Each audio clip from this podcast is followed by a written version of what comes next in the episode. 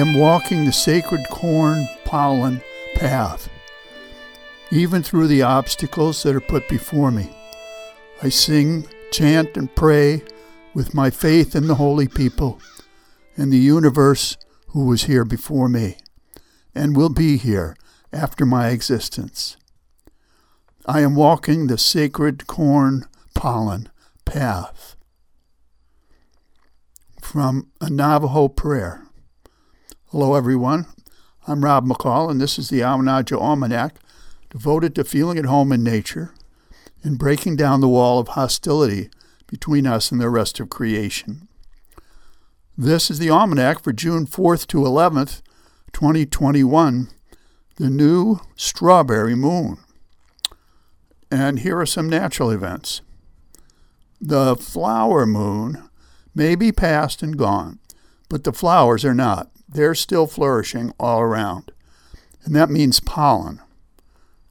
Now, pollen is often seen as a nuisance, but it was, has a venerable history and is viewed as sacred by Pueblo people and by the Navajo, who happen to be the largest Native American tribe. Archaeologists value pollen for dating ancient burials and other sites because the shells of pollen grains fossilize well, the oldest yet found being some 130 million years old.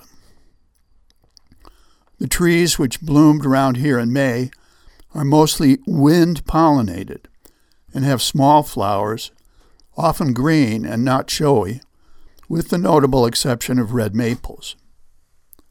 The wind spreads their pollen far and wide, making millions sneeze and wheeze and leaving a light coating of yellow dust on our cars. Hay and wild grasses also tend to be wind pollinated, and they're coming into bloom now, as any hay fever sufferer will know. Later in the season, we'll see that cussed sneezemonger, ragweed, which is also wind pollinated. The larger, more showy flowers of the field and garden are mostly pollinated by insects, so their pollen is heavy and sticky and is unlikely to cause allergic distress. Domestic honeybees, as well as wild pollinators, of which Maine has some 270 species, are busy when the sun shines, loading up on nectar and pollen to feed the hive with their rich harvest. Both domestic honeybees and their wild cousins are in danger from too much pesticide use and habitat destruction. Planting bee friendly flowers can help. So can refraining from using herbicides and pesticides. And here's a field and forest report. Recent rains were greeted with whoops and cheers by dusty farmers and gardeners. But don't stop whooping, we could still use some more rain.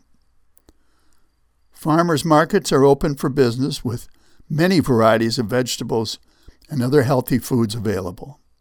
You just can't buy anything fresher. And whose economy do you want to support anyway? California or Maine? In the fields, daisies are blooming, along with buttercups and red clover, and grasses of many kinds sway in the breeze, which rhymes with sneeze. And here's a rank opinion. We see the pollen on our cars and we may grumble and brush it off or wash the car. But just consider for a moment the profound generosity of the wild plants loosing this yellow storm of rich proteins, fats, carbohydrates onto every living thing indiscriminately, enriching the soil and feeding the myriad tiny animals which use this ambrosia for food. Plants do not hoard these golden riches for themselves. They do not give them only to their own kin. They do not demand anything in return. They spread their wealth far and wide for the benefit of all, and they receive back in kind. We can take a lesson in true generosity from them.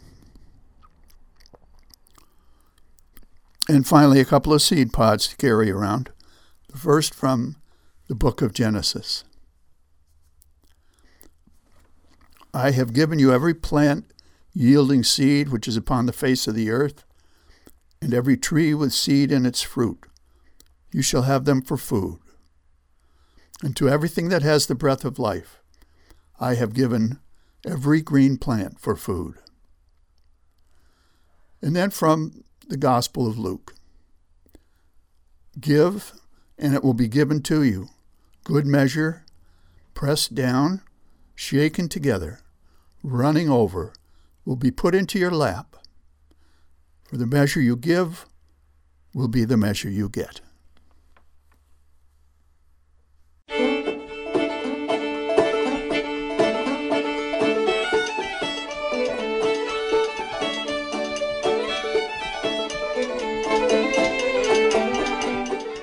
Well, that's the almanac for this quarter moon, but don't take it from me. Go out and see for yourself.